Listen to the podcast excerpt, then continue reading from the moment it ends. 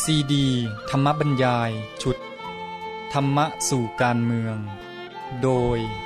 พระพรหมคุณาภรณ์ปอประยุตโตวัดญาณเวศกวันตำบลบางกระทึกอำเภอสามพรานจังหวัดนครปฐม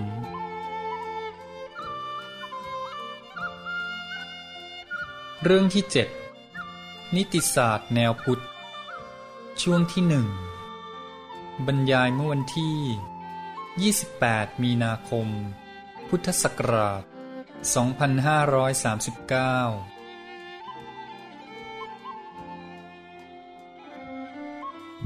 ขอเจริญพรท่านอัยการสูงสุดท่านผู้ทรงคุณวุฒิในวงการนิติศาสตร์ท่านผู้สนใจใฝ่รู้ใฝ่ธรรมทุกท่านวันนี้อาตมาภาพได้รับนิมนต์ให้มาแสดงปาติกถาในที่นี้แล้วก็เรียกชื่อเป็นปาติกถาพิเศษด้วยก็พิเศษจริงๆคือพิเศษเนี่ยแปลว่าแปลกนะแปลกจากปกติคำว่าวิเศษเองนี่ขอวิเคราะห์ศัพท์ชนิดก็ได้วิเศษเนี่ยแปลว่าวิคือแปลกแล้วก็เสสะจากที่เหลือแปลกจากที่เหลือก็คือหมายความว่าในที่ประชุมนี้อาตมาภาพไม่เหมือนคนอื่นไม่เหมือนคนอื่นในแง่หนึ่งก็คือว่าเป็นพระภิกษุแล้วก็แง่ที่สองก็คืออยู่นอกวงการนิติศาสตร์วันนี้ก็ให้มาแสดงปาติกถาในวงการของท่านผู้ทรงคุณวุฒิในทางนิติศาสตร์แล้วก็ให้พูดในเรื่องนิติศาสตร์แนวพุทธอาตมาภาพคงจะไม่ได้ตอบโดยตรงว่านิติศาสตร์แนวพุทธเป็นอย่างไรแต่อาจจะพูดไปถึงหลักการของพระพุทธศาสนาแล้วก็อาจจะขอให้ท่านที่อยู่ในที่ประชุมนี้ตอบเองว่านิติศาสตร์แนวพุทธเป็นอย่างไรบางทีเราอาจจะยังไม่ได้คำตอบก็เป็นได้เพราะว่าที่จริงเวลาในวันนี้ก็ไม่มากนักที่จะพูดในเรื่องนี้ก็พูดกันในเรื่องหลักกว้างๆอันนี้ก่อนอื่นอาตมาภาพอยากจะพูดถึงตัวศัพท์อีกนิดหน่อยคือตัวคำว่านิติศาสตร์เองเราก็แปลกันว่านิติศาสตร์นั้นคือวิชากฎหมายแต่ว่าที่จริงแล้วเนี่ยเราเอาศัพท์นี้มาจากภาษาสันสกฤตเป็นภาษาของประเทศอินเดียซึ่งมีอารยธรรมเก่าแก่โบราณนิติศาสตร์ก็เป็นวิชาการของประเทศอินเดียที่แต่ก่อนเรียกว่าชมพูทวีปแต่ถ้าเราดูตามศัพท์เนี่ยนิติศาสตร์ในความหมายของอินเดียจะเป็นวิชาทางด้าน politics มากกว่าคือเป็นวิชาทางด้านรัฐที่เราเรียกในเมืองไทยว่ารัฐศาสตร์หรือวิชาการเมืองตัวนิติเองนั้นแปลว่าการนำคือเป็นรากศัพท์เดียวกับคำว่านายกนายกก็แปลว่าผู้นำและนิติก็มาจากภาษาบาลีหรือสันสกฤตเรียกว่าธาตุธาตุเดียวกันก็คือนีธาตุนีแปลว่านำนิติก็แปลว่าการนำนิติศาสตร์ที่แท้นั้นเรียกว่านิติศาสตร์และภาษาไทยเราก็ทำ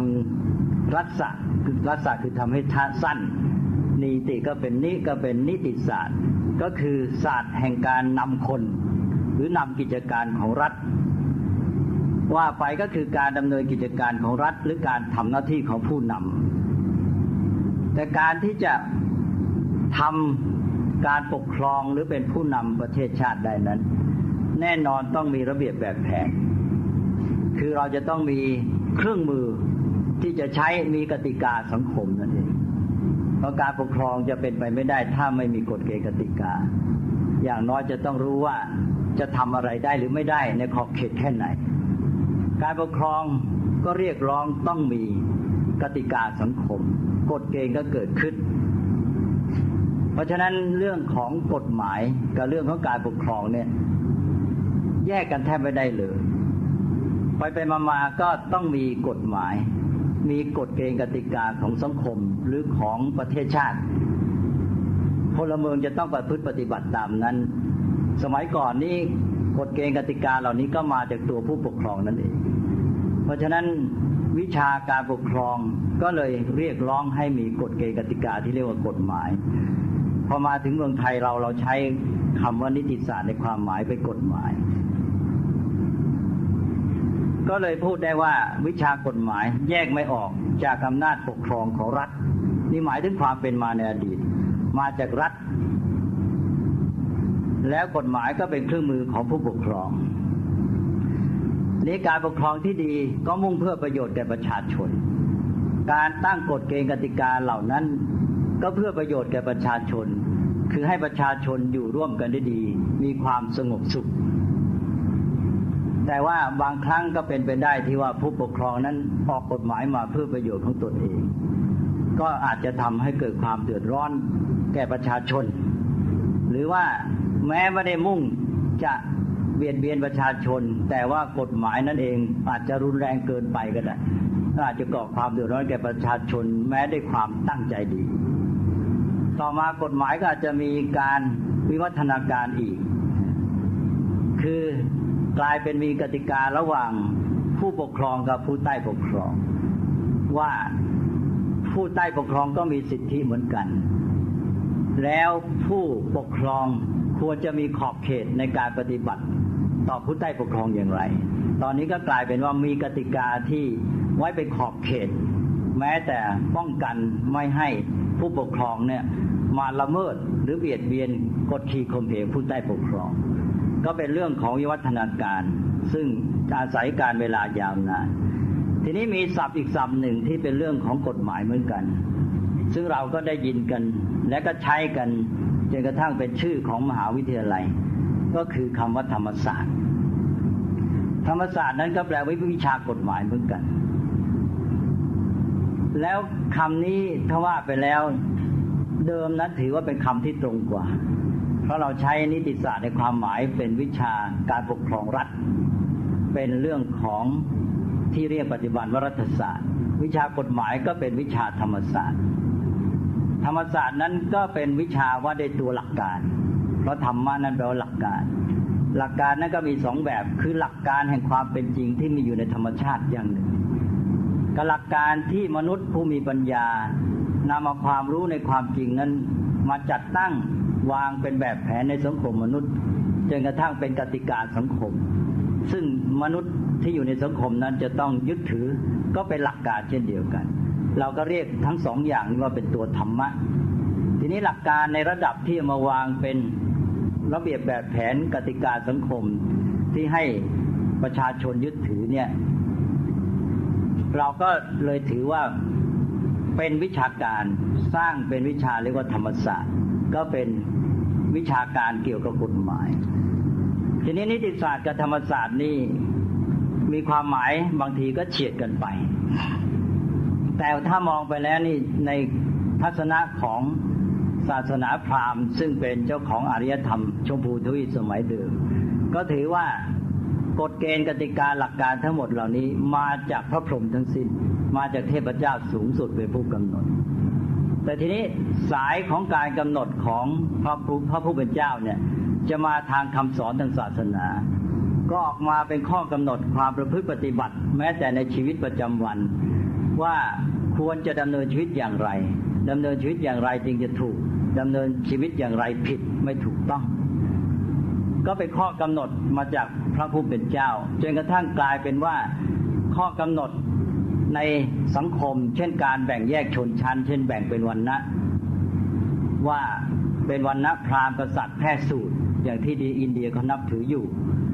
พวกวรรณะต่างๆเหล่านี้ก็ต้องมีหลักการหลักปฏิบัติประจำวรรณะของตนเอง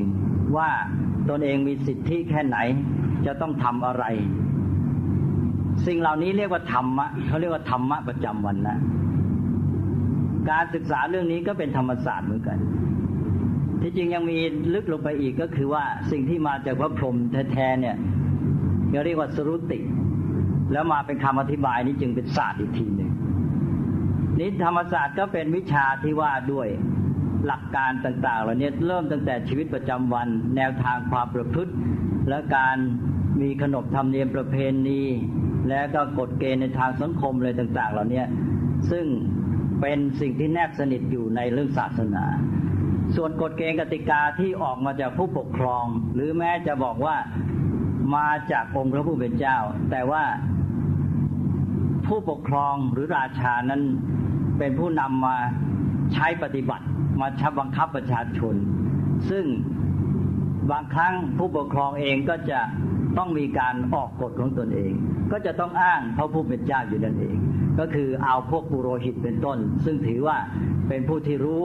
เรื่องหลักของศาสนาหรือทำหน้าที่เสมือนเป็นตัวแทนขององค์พระผู้เป็นเจ้ามาประชุมกันแล้วก็ตกลงกันนะว่าเราจะปรับปรุงแก้ไขบทบัญญัติอันนี้หรือตีความอย่างนี้ออกเป็นกฎอย่างนี้แล้วก็อ้างว่าอันนี้ก็เป็นไปสอดคล้องกับความประสงค์พระประสงค์ขององค์พระผู้เป็นเจ้าคือในที่สุดก็อ้างอิงไปถึงเทพเจ้าสูงสุดก็เป็นเรื่องของนิติศาสตร์เพราะว่าเป็นกฎหมายที่ออกมาจากฝ่ายปกครองตกลงว่าฝ่ายนิติศาสตร์เนี่ยจะเป็นกฎหมายที่ไปเกี่ยวข้องจากฝ่ายปกครองมากกว่าใช้ในการปกครองประเทศชาติส่วนธรรมศาสตร์นั้นก็เป็นกฎหมายกติกาของสังคมที่มีมาโดยเนื้อหาสาระมากมาจากฝ่ายศาสนาแต่เดิมตอนนี้คล้ายๆว่าก็จะแยกกันได้ระหว่างนิติศาสตร์กับธรรมศาสตร์แต่ว่าในแง่ของอินเดียเองก็ถือนิติศาสตร์เป็นวิชาปกครองไปอันนี้เป็นเรื่องเกี่ยวกับศัพท์ทีนี้มาดูในทางพุทธศาสนาพุทธศาสนานั้นก็มีคำว่านิติศาสตร์เหมือนกันแต่ภาษาบาลีก็ไม่เรียกว่าศาสตร์เราใช้คำว่านิติสัทธะนิติสัทธะก็คือคัมภีร์ว่าด้วยนิติแต่นิติในพุทธศาสนานี่ใช้น้อยอย่างยิ่งแล้วก็มีความหมายไม่ไปโยงกับพระผู้เป็นเจ้าอะไรทั้งสิ้นนิติก็เป็นเรื่องของแนวทางแบบแผนความประพฤติทั่วๆไปหรือระบอบการดำเนินชีวิตที่ดีงามยกตัวอย่างง่ายๆอย่างคติที่ถือกันในสมัยพุทธกาลว่าบุคคลนั่งนอนใต้ร่มไม้ใดไม่พึงทำลายแม้แต่ใบของต้นไม้นั้นผู้ประทุษร้ายมิตรเป็นคนสามอย่างนี้เป็นต้นอันนี้ถือเป็นนิติเหมือนกันนะก็คือเป็นแบบแผนความประพฤติอย่างที่เราเรียกว่าคตินั่นเองถือว่าต้นไม้ก็เป็นมิตรของเราถ้าเราไปอาศัยนั่งนอนใต้ร่มเขาแล้วไปทำลายไปฟาดฟันอะไรต่างๆนี่ก็ถือว่าเป็นผู้ประทุษร้ายมิตรอย่างนี้ก็ถือเป็นนิตินี่อาตมาภาพยกมาเรื่องศัพท์ซึ่งไม่ใช่เรื่องที่สำคัญอะไรนักเพราะว่าศัพท์เนี่ยมันขึ้นต่อการบัญญัติ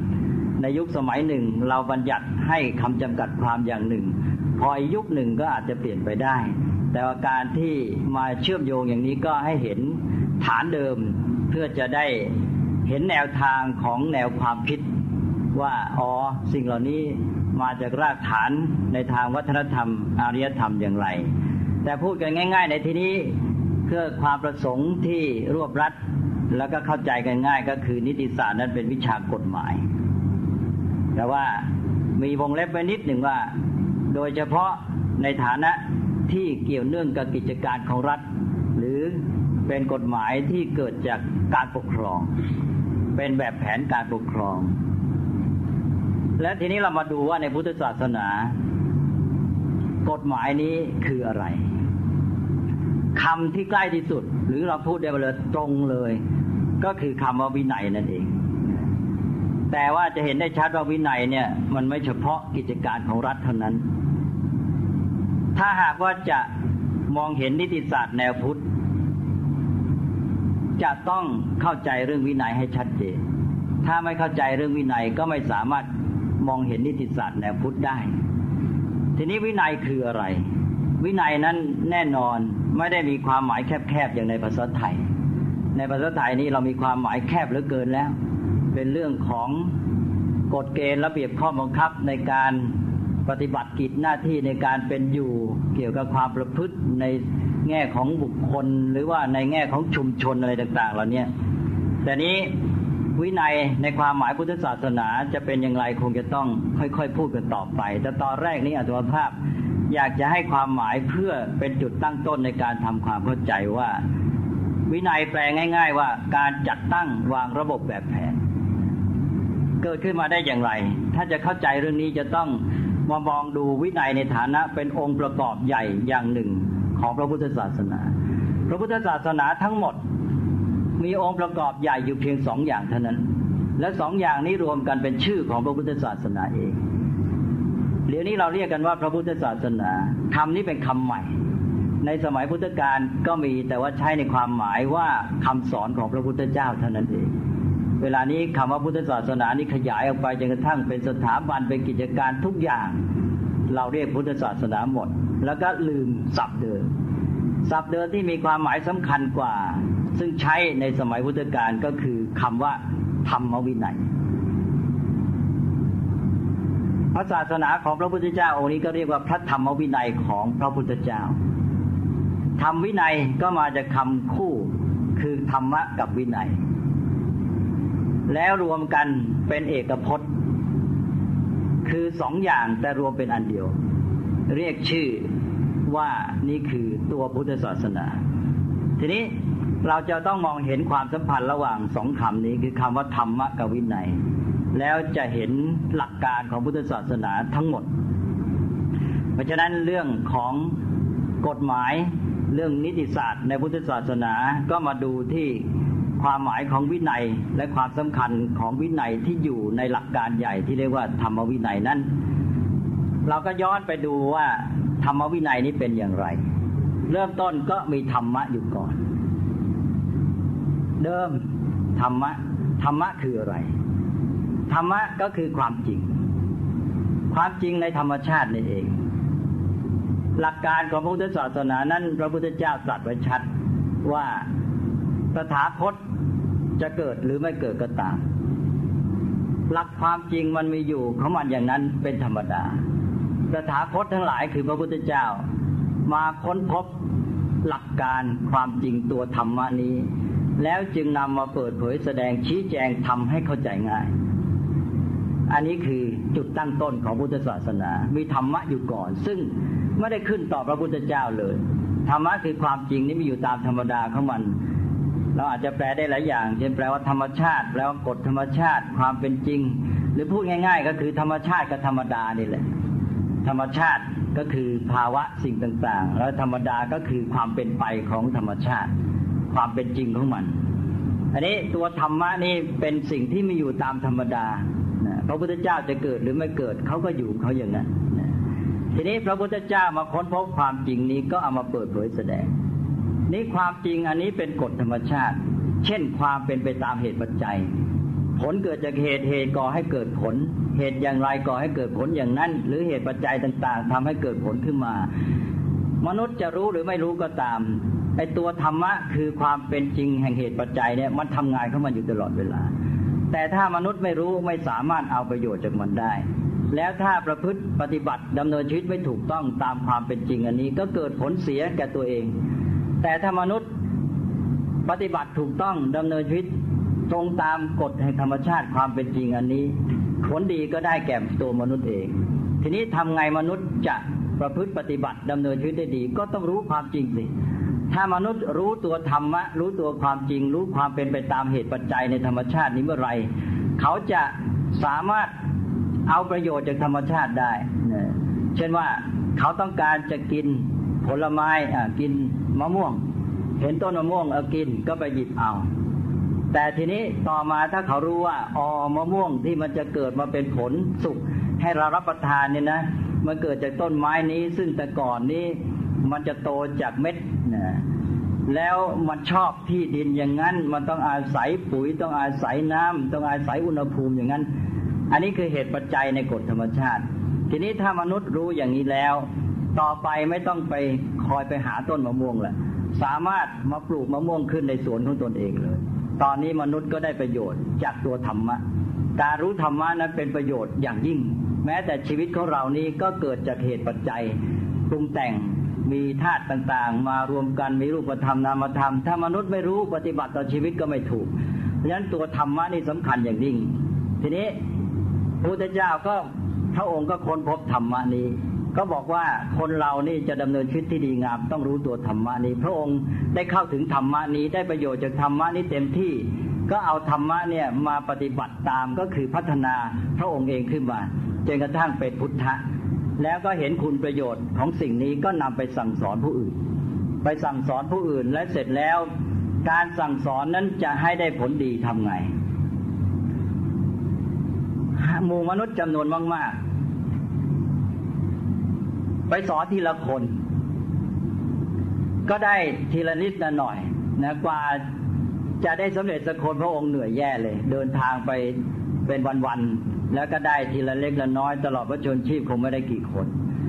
ทำไงจึงจะให้ได้ประโยชน์กับคนจำนวนมากก็ต้องมีวิธีการวิธีการก็คือจัดตั้งจัดตั้งขึ้นมาให้มีระบบแบบแผนให้มีระบบการที่มนุษย์จะมารวมกันเป็นชุมชนแล้วจะได้ประโยชน์จากการสอนของพระองค์จากธรรมะได้เต็มที่พระองค์ก็เลยทำการจัดตั้งขึ้นมาแล้วก็วางระบบแบบแผนในทางสังคมขึ้นมาการจัดตั้งอันนี้ก็คือจ้างเป็นชุมชนที่เราเรียกสังฆะสังฆะนั้นไม่ใช่บุคคลในภาษาไทยเรามองคำว่าสงฆ์นี่เป็นตัวพระไปที่จริงสงฆ์หมายถึงหมู่แปลตัวคำว่าสังฆะหรือสงฆ์เองแปลว่าหมู่หรือชุมชนหมายความว่าต้องมีจำนวนหนึ่งมารวมกันไม่ใช่คนคนเดียวภาษาไทยนี้ก็สับสนเราเรียกพระองค์เดียวก็เรียกเป็นพระสงฆ์ไปแล้วก็เลยใช้กันจนกระทั่งติดก็ทำให้เกิดปัญหาเหมือนกันแต่ตัวสงฆ์ที่แท้ก็คือชุมชนก็จัดตั้งเป็นชุมชนขึ้นมาเมื่อตั้งเป็นชุมชนขึ้นมาแล้วธรรมะนี้ก็จะเข้าถึงประชาชนหรือหมู่ชนได้จำนวนมากไม่ใช่เป็นประโยชน์ทีละน้อยทีนี้เมื่อคนมารวมกันเข้าก็จะต้องมีการอยู่ร่วมกันมีระเบียบแบบแผนในการเป็นอยู่อันนี้ต่อมาก็เกิดมีเป็นวินัยขึ้นมาอันนี้ตกลงว่าเดิมนั้นก็คือตัวธรรมะแต่เพื่อให้คนหมู่ใหญ่ได้ประโยชน์จากธรรมะจึงมีการตั้งวินัยขึ้นมาวินัยนี้ก็คือการที่จะมาจัดตั้งวางระบบแบบแผนเพื่อให้หมู่มนุษย์เนี่ยได้มาอยู่ร่วมกันมีความสัมพันธ์ที่ดีงามแล้วก็ได้รับประโยชน์จากตัวธรรมะนั่นเองจุดหมายที่แท้ก็คือให้หมู่มนุษย์จำนวนมากได้ประโยชน์จากธรรมะในการที่พระพุทธเจ้าเป็นบุคคลที่เราเรียกเต็มๆว่าสัมมาสัมพุทธเจ้าก็เพราะมีความสามารถสองชั้นชั้นที่หนึ่งคือสามารถเข้าถึงตัวความจริงที่เรียกว่าตัวธรรมะแล้วสองนอกจากสามารถรู้ความจริงนั้นแล้วยังสามารถเอาตัวความจริงนั้นมาทำให้เกิดประโยชน์แก่หมู่ชนจำนวนมากได้ด้วยความสามารถขั้นที่สองนี้เกิดจากการที่สามารถจัดตั้งวางคณะสงฆ์ด้วยวินัยขึ้นมาเพราะฉะนั้นจึงเป็นสัมมาสัมพุทธะส่วนท่านผู้ใดรู้เข้าถึงความจริงด้วยปัญญาของตนเองแต่ไม่มีความสามารถที่จะทำการจัดตั้ง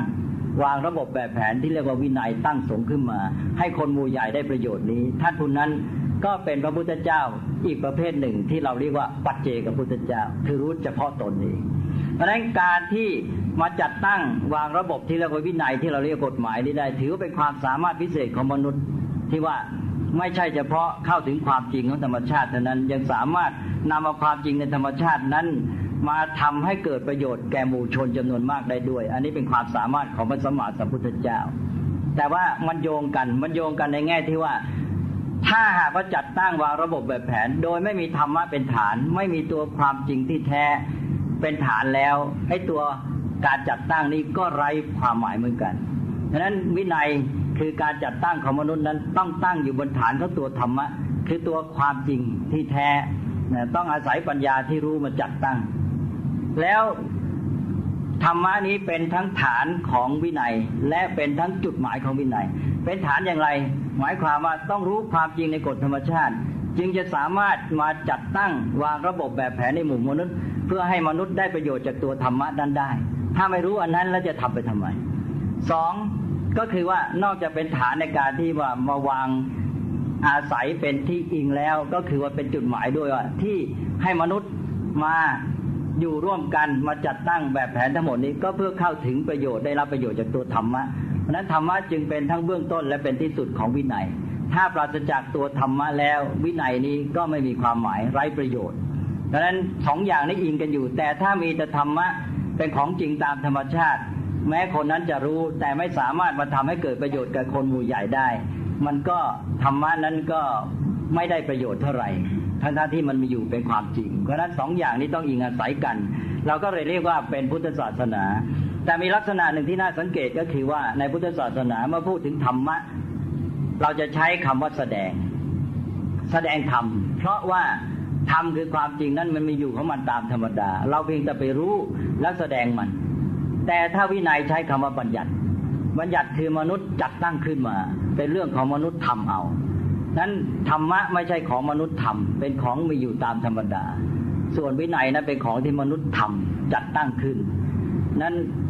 เราพูดว่าพระพุทธเจ้าแสดงธรรมแล้วก็พูดว่าพระพุทธเจ้าทรงบัญญัติวินัย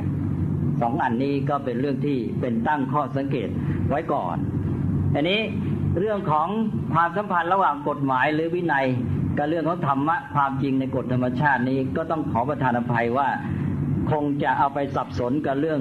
คติฝรั่งเรื่อง natural law natural rights อะไรไม่ได้คนละแบบกันเลยฝรั่งเขามีคติเกี่ยวกับกฎหมายเรื่องว่ามีสายหรือสำนักมีแนวความคิดหลายแบบเช่นพวกหนึ่งถือเป็น natural law ก็อะไรใช้เรียกว่ากฎหมายตามธรรมชาติแล้วก็ยังแถมมี natural rights มีสิทธิตามธรรมชาติด้วยแต่อันนี้ไม่ใช่ไม่ได้ตรงกับที่พูดไปแล้วเลยตอนนี้เราก็กลับมาเรื่องธรรมะกับวินัยครั้งหนึ่งนี้เราก็มีความจริงตามธรรมชาติที่เราเรียกว่าธรรมะกับการจัดตั้งของมนุษย์ซึ่งเรียกว่าสมมตินั่นเองเพราะฉะนั้นเรื่องวินัยเรื่องกฎหมายนี่เป็นเรื่องสมมติแต่สมมติไม่ใช่ของเหลวไหลสมมตินี่เป็นสิ่งที่มีความสำคัญอย่างยิ่งในภาษาไทยนี่ใช้ในความหมายไม่ค่อยดีเท่าไหร่แต่ภาษาพระนี่สมมตินี่เป็นเรื่องใหญ่เป็นสัจจะประเภทหนึ่งเลยทางพุทธศาสนาบอกสัจจะมีสองอย่างคือสัจจะจริงแท้แน่นอนตามเนื้อหาของธรรมชาติเรียกว่าปรมัตถสัจจะและสองสมมติสัจจะสัจจะตามสมมตินะทีนี้เราก็มีกฎธรรมชาติกับกฎสมมติของมนุษย์เหมือนกันธรรมะนี้เหมือนจะเป็นกฎธรรมชาติในแง่หนึ่งเพราะมันเป็นความจริงความเป็นไปของสิ่งทั้งหลายตามธรรมดาของมันก็เรียกว่ากฎธรรมชาติทีนี้กฎหมายนี้ก็เรียกว่ากฎมนุษย์สัมพันธ์กันอย่างไรขอยกตัวอย่างเช่นว่าเอาง่ายๆตัวอย่างที่ยกบ่อยๆเช่นว่ามนุษย์เรานี่ตามปกติเราจะทำกิจการอะไรเนี่ยหรือแม้แต่กิจกรรมแต่ละอย่างเราย่อมมีความมุ่งหมายคือต้องการผลของมันเราต้องการผลสักอย่างหนึ่งเราก็ทำกิจกรรมที่เป็นเหตุให้จะได้ผลนั้นอันนี้เป็นเรื่องธรรมดามนุษย์เมื่อยังไม่มีการจัดตั้งวางระบบสังคมขึ้นมาเขาก็ดำเนินชีวิตอย่างนั้นอยู่ตามธรรมชาติผลที่เกิดตามเหตุตามธรรมชาตินั้นมันไม่ซับซ้อนก็เป็นไปตามกฎธรรมชาติยกตัวอย่างง่ายๆเช่นว่าคนเขาต้องการให้ต้นไม้เจริญงอกงามแล้วเขาไม่รอให้ต้นไม้มันงอกเองเขาทำไงเขาก็ต้องปลูกต้นไม้แล้วก็ทำสวนหรือรดน้ำพรวนดินเป็นต้นอ้าวเช่นเอาเม็ดมะเม็ดมะม่วงมาแล้วเขาก็ขุดดินแล้วเขาก็เอาเม็ดมะม่วงลงแล้วเขาก็กลบดินแล้วเขาก็รดน้ำเป็นต้นเนี่ยก็เรียกกันง่ายๆเอาเป็นว่าต้นไม้มากๆนี่เราเรียกว่าทำสวนการทำสวนก็จะเป็นเหตุแล้วก็จะเกิดผลคืออะไรคือต้นไม้เจริญงอกงามอันนี้คือเหตุผลตามกฎธรรมชาติการทำสวนเป็นเหตุต้นไม้เจริญงอกงามเป็นผลอันนี้เป็นความเป็นจริงตามกฎธรรมชาติอันนี้เป็นตัวธรรมะทีนี้มนุษย์มาอยู่รวมกันเป็นสังคมเราตั้งแบบแผนมีวัฒนธรรมอารยธรรมขึ้นมาเราทำยังไงเราบอกว่าโอ้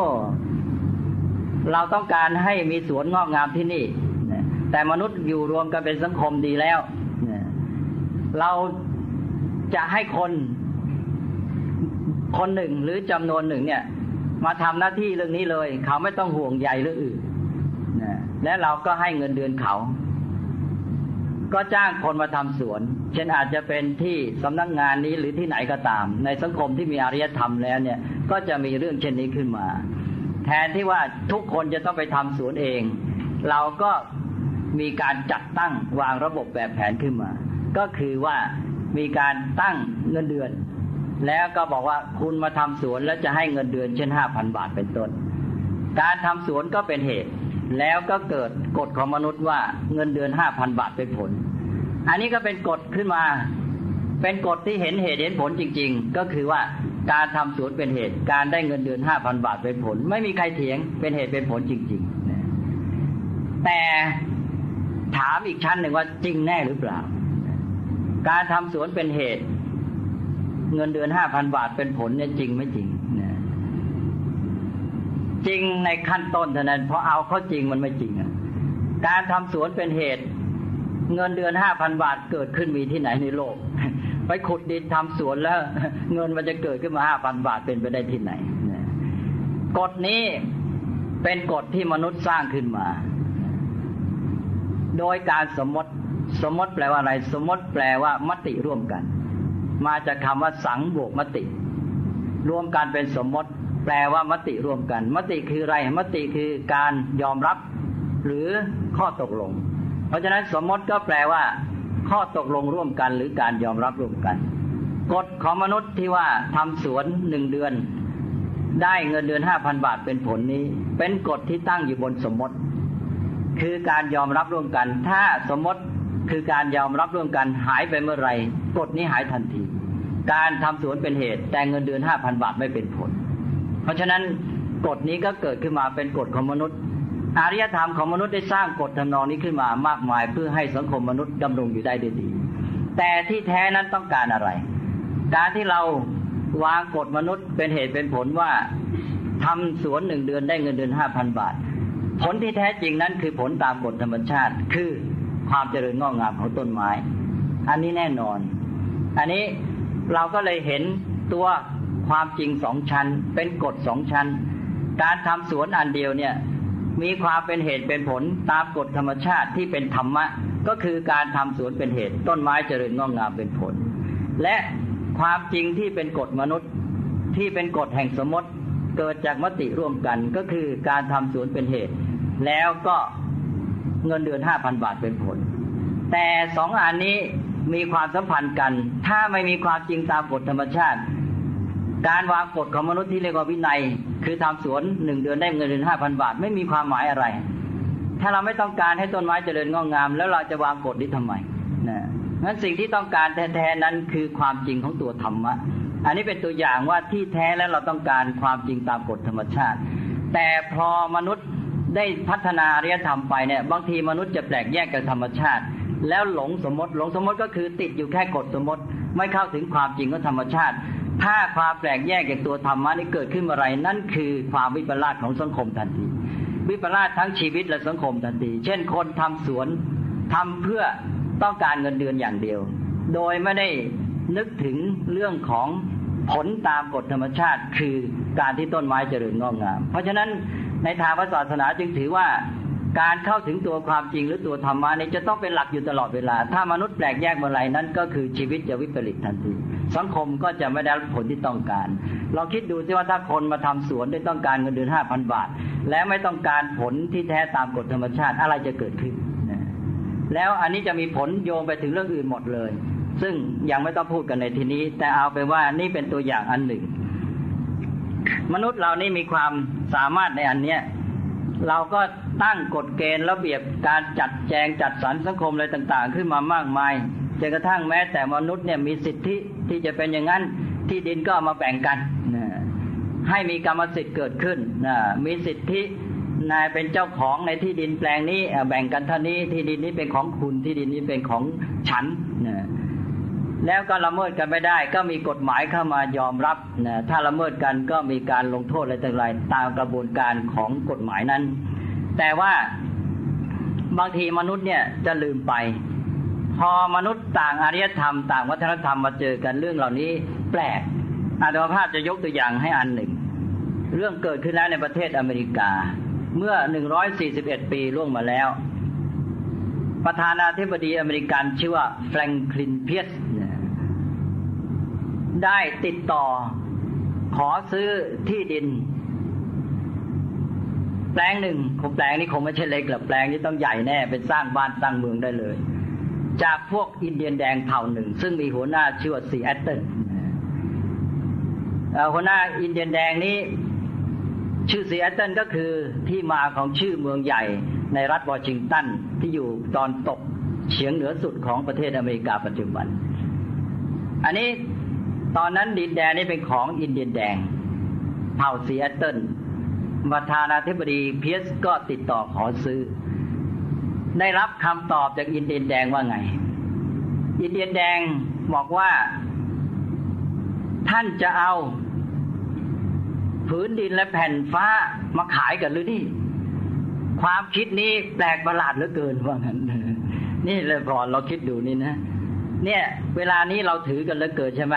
ที่ดินนี้ฉันมีกรรมสิทธิ์นี่เป็นของฉันนะแต่ว่ามนุษย์ที่เขายังไม่มีอารยธรรมอย่างนี้ขึ้นมาเนี่ยเขารู้สึกแปลกประหลาดอินเดียแดงนี่นึกไม่ออกว่ามนุษย์นี่มันมีการเอา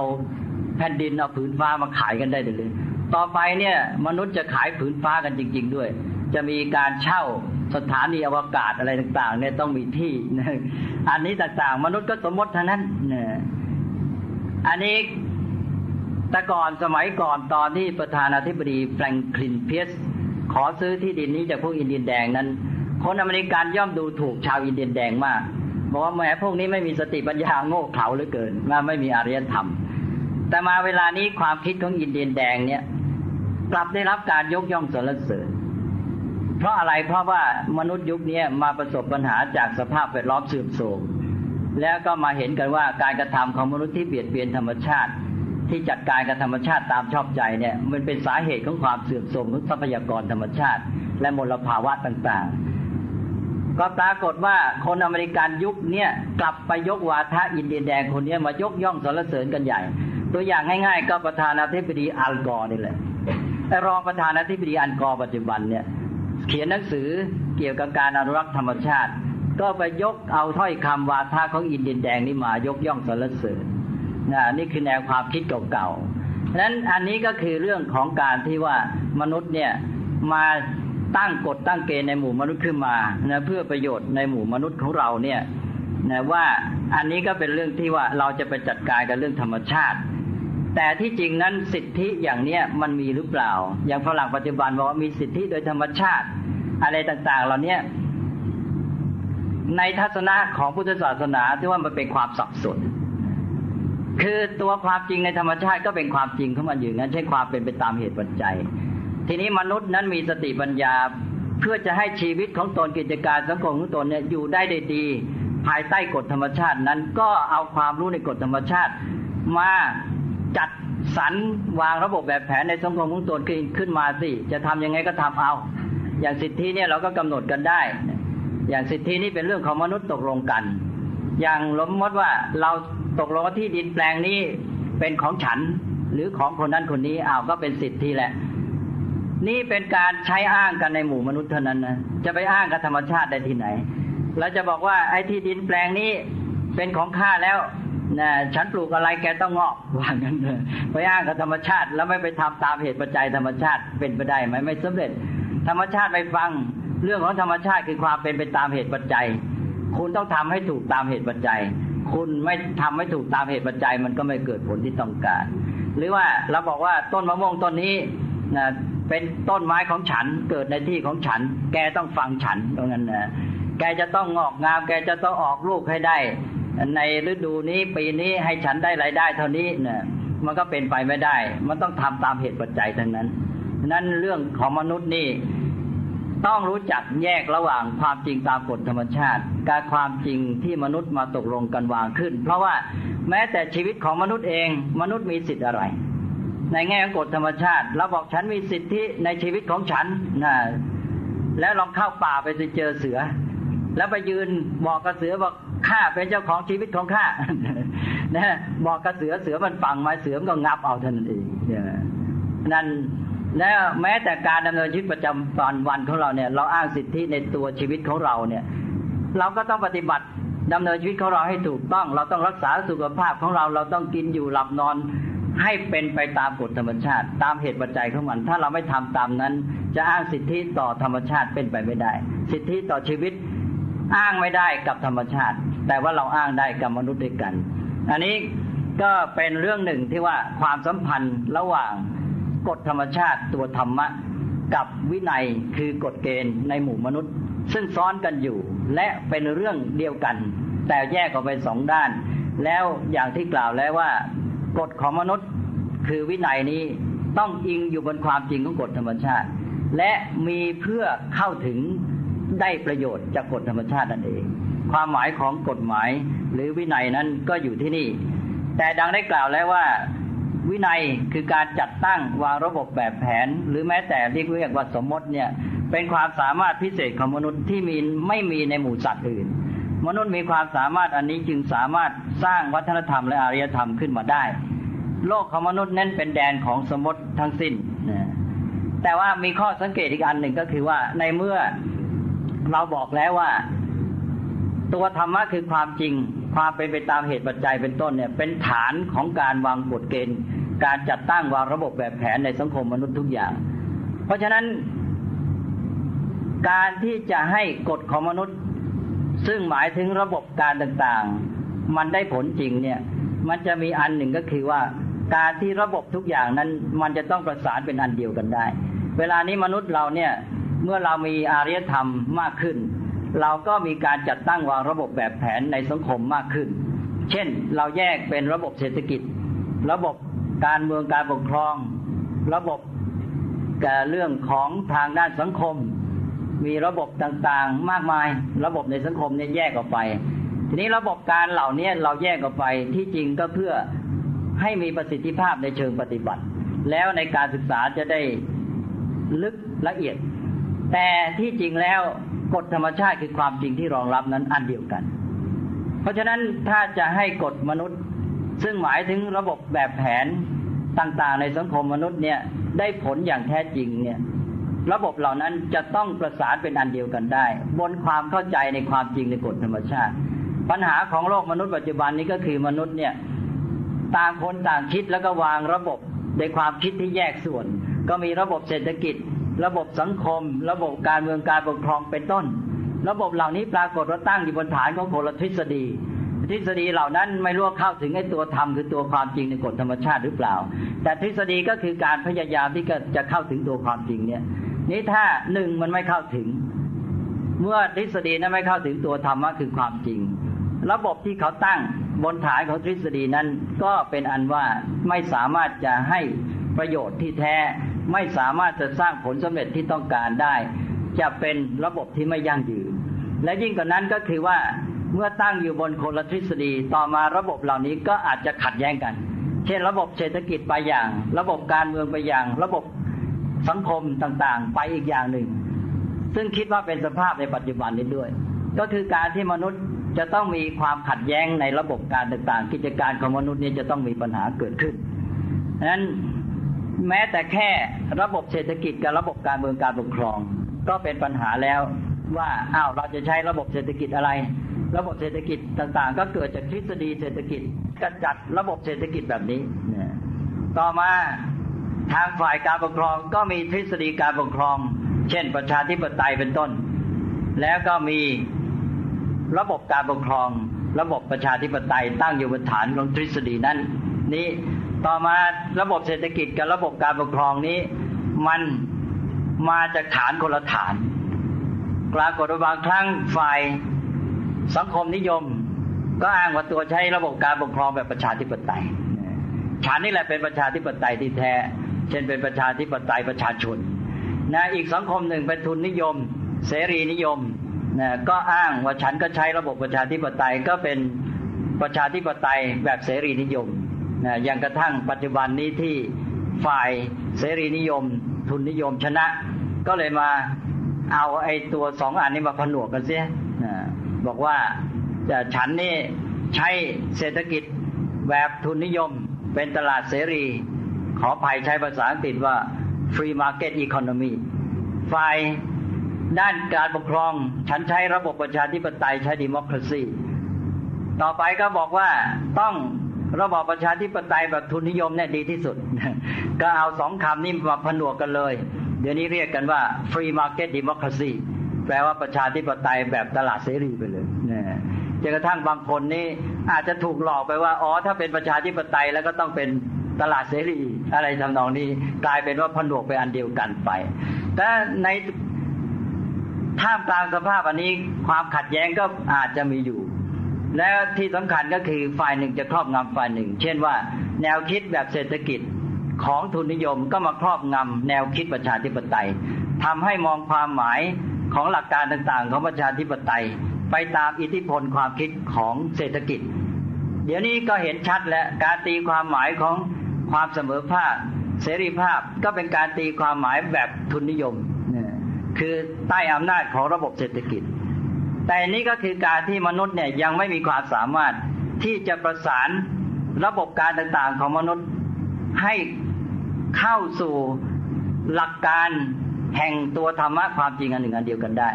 อาจจะเป็นเพราะมนุษย์ยังไม่สามารถเข้าถึงตัวความจริงนี้ถ้าหากว่าเข้าถึงจริงๆแล้วเนี่ยหลักระบบการต่างๆที่มนุษย์จัดตั้งเนี่ยจะต้อง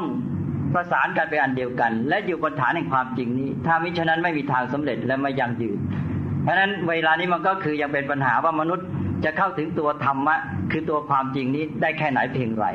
แต่ขณะนี้ก็เป็นการพูดถึงหลักการก็เห็นว่าพุทธศาสนาถือหลักอันนี้ก็คือว่า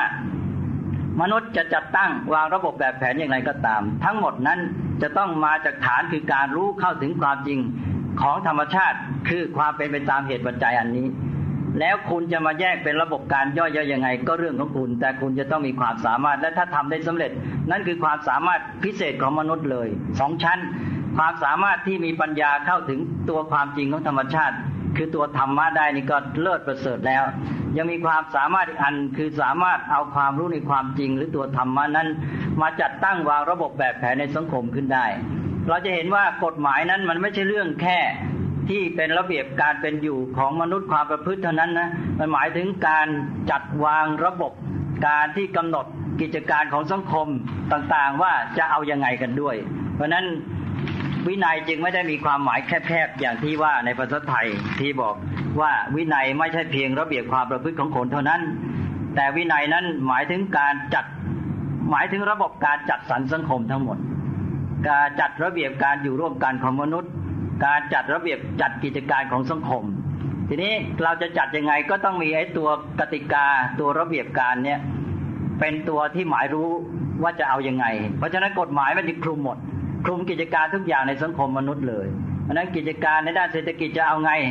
กฎหมายก็จะเป็นตัวบอกบอก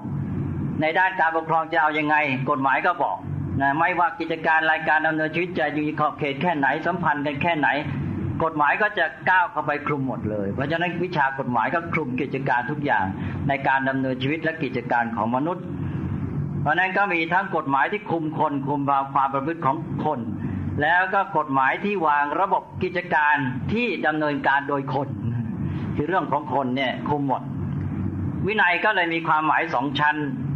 อันที่หนึ่งก็คือเป็นตัวการจัดตั้งและระบบที่จัดตั้งขึ้นและก็สองก็คือระเบียบที่เป็นตัวหมายรู้หรือเป็นเครื่องกำหนดการจัดตั้งในอีกทีหนึ่งสองชั้นก็อันนี้ผมคิดว่าคงแยกได้คือในความหมายหนึ่งคือตัวการจัดตั้งวางระบบ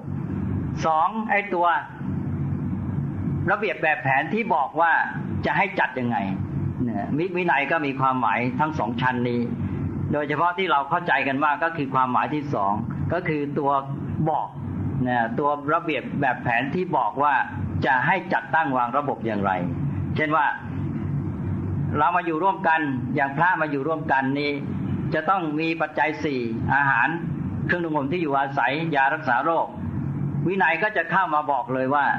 เราจะจัดสรรแบ่งปันปัจจัยสี่กันยังไงมีใครมานิมนต์พระนะจะให้ใครเป็นผู้ทำหน้าที่ในการที่จะบอกให้คนไหนไปและมีวิธีการจัดยังไงจะให้ใครไปก่อนใครหลังอย่างนี้เป็นต้นนี่กฎหมายเข้ามาแล้วนี่คือวินัยเรื่องปัจจัยสี่จะเก็บจะอะไรถ้าจะใช้ได้นานเท่าไหร่และจะใช้นานเกินนั้นมีที่เก็บอย่างไรใครจะเป็นผู้เป็นเจ้าหน้าที่เก็บในเรื่องเหล่านี้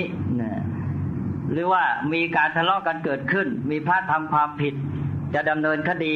อย่างไรนะแม้แต่ทางบ้านเมืองจะต้องการเงินทองมาเป็นรายได้ของรัฐจะเก็บภาษีอย่างไรมันก็ก้าวเข้าไปหมดเป็นเรื่องของกฎหมายทั้งสิ้นฉะนั้นไปไปมามาวินัยมันก็เป็นเรื่องการปกครองไปเลยเพราะฉะนั้นความหมายอันหนึ่งของวินัยคือกลายเป็นการปกครองเพราะว่าเราจะให้กิจการต่างๆดำเนินไปอย่างนั้นอย่างนี้มันก็คือการปกครองนะในความหมายที่คลุมหมดและแยกออกมาเป็นรายละเอียดก็เป็นการบริหารแต่ว่า มันต้องมีศูนย์รวมเพื่อให้ดำเนินไปอย่างใดอย่างหนึ่งก็คือการปกครองเนี่ยนะการบริหารก็แยกย่อยออกไปอันนั้นคำว่าวินัยก็มีความหมายกว้างจึงไปโยงกับที่พูดในตอนแรกว่าเอ้วินัยเป็นเรื่องเกี่ยวกับการปกครองหรือกฎหมายเกี่ยวกับการปกครองมากเพราะตัววินัยเองก็แปลว่าการปกครองได้เพราะอะไรเพราะวินัยนั้นพอแปลถึงศัพท์มันแปลว่าการนำไปให้วิเศษก็มาจากตัวเดียวกันนีที่แปลว่านำแล้ววิก็ให้วิเศษนำไปให้วิเศษก็หมายความว่าทำให้กิจการต่างๆเนี่ยดำเนินไปได้ดีถ้าเป็นคนก็ทำให้เขามีชีวิตที่ดีงามยิ่งขึ้นนำไปให้วิเศษทีนี้มันจะมีความหมายในระดับสังคมกับในระดับบุคคลอีกแต่ทั้งหมดนั้นเป็นวินัยเป็นกฎหมายเป็นการปกครองอะไรก็ตามจัดสรรให้เกิดความเรียบร้อยขึ้นในสังคมมนุษย์อันนี้เราจะมองว่าอ๋อในที่สุดแล้วเรื่องเรื่องของกฎหมายเรื่องของวินัยก็คือจัดให้เกิดความเรียบร้อยเราอาจจะเรียกว่าให้มีสันติสุขในสังคม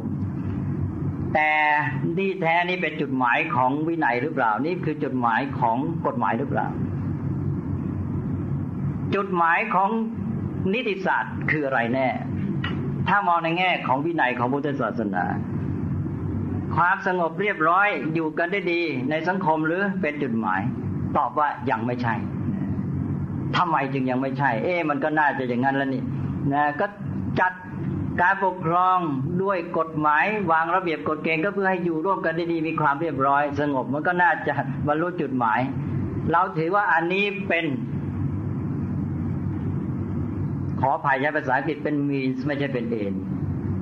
ความเรียบร้อยความสงบของสังคมไม่ใช่เป็นจุดหมายอะไรอะไรเป็นจุดหมายล่ะ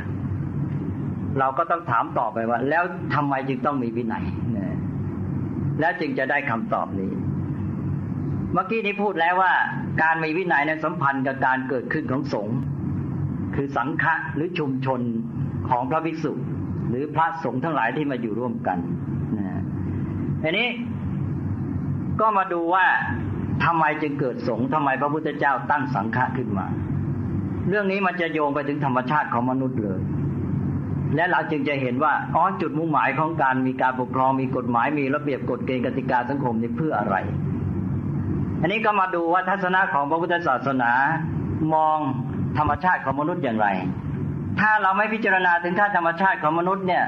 ศาสตร์ของมนุษย์ทั้งหลายเนี่ยไม่มีประโยชน์เท่าที่ควรศาสตร์ทุกศาสตร์จะต้องลงไปถึงธรรมชาติของมนุษย์จะต้องตั้งอยู่บนฐานของตัวความจริงที่เข้าใจตั้งแต่ธรรมชาติของมนุษย์เพราะว่าในที่สุดแล้วเนี่ยเราทำขึ้นมาเพื่อประโยชน์แก่มนุษย์ถ้าไม่เข้าใจธรรมชาติของมนุษย์แล้วแล้วเรารู้ว่าชีวิตมนุษย์อยู่ไปทำไมแล้วเขาต้องการอะไรแล้วเราจะไปทำอะไรให้เขาไอ้สิ่งที่เราต้องการทำแล้วทำไปอาจจะเป็นพิษต่อเขาแทนที่จะเป็นประโยชน์ก็ได้ถ้าเราไม่เข้าใจธรรมชาติของมนุษย์เราอาจจะเจตนาดีแต่สิ่งที่เราทำนี่กลายเป็นพิษเป็นภัยแก่เขาเพราะนั้นจะต้องเข้าใจธรรมชาติของมนุษย์ด้วยทีนี้พระพุทธศาสนามองมนุษย์อย่างไรก็กลับไปสู่คำถามขั้นรากฐานพุทธศาสนามองมนุษย์นั้นเอาง่ายๆว่าท่านเรียกว่าเป็นสัตว์ที่ต้องฝึกแล้วก็เป็นสัตว์ที่ฝึกได้คือทั้งต้องฝึกและฝึกได้ถ้าใช้ศัพท์ภาษาสมัยใหม่เรียกว่าเป็นสัตว์ที่ต้องศึกษาและศึกษาได้ทำไมมนุษย์นี่แปลกจากสัตว์อื่นสัตว์ชนิดอื่นนั้นไม่ต้องฝึกแต่ก็ฝึกไม่ได้ไม่ต้องฝึกหมายความว่ามันเกิดมานี่มันอยู่มีชีวิตรอดได้ง่ายโดยแทบไม่ต้องฝึกไม่ต้องเรียนรู้อะไรไม่ต้องศึกษาเพราะอะไรเพราะอาสัญชาตญาณช่วยมันมันออกจากท้องแม่อีกสองนาทีมันอาจจะเดินได้เลยแล้วก็อีกถ้าเป็นห่านก็เช้าออกพอบ่ายก็ตามแม่ลงสระว่ายน้ำได้หากินได้ก็ไม่ต้องฝึกอยู่ด้วยสัญชาตญาณได้เรียนรู้น้อยฝึกน้อยแต่มนุษย์นี่เป็นสัตว์พิเศษในแง่ที่ว่าถ้าไม่มีการฝึกฝนไม่มีการเรียนรู้แล้วอยู่ไม่ได้อยู่ไม่รอดเพราะฉะนั้นมนุษย์เกิดขึ้นมาเนี่ยจึงไม่สามารถอยู่รอดด้วยตนเองพอเกิดมาแล้วต้องมีผู้อุ้มชูเลี้ยงดูเช่นพ่อแม่เป็นต้นก็เลี้ยงดูไปเป็นปีๆยังอยู่ไม่ได้เลยอย่าว่าแต่แค่เป็นเดือนเลยเป็นปีๆก็ยังอยู่ไม่ได้นี่ก็เลี้ยงดูไปเลี้ยงดูไปแล้วเขาจึงสามารถดำเนินชีวิตได้ในการที่เขาดำเนินชีวิตได้นี้ระหว่างที่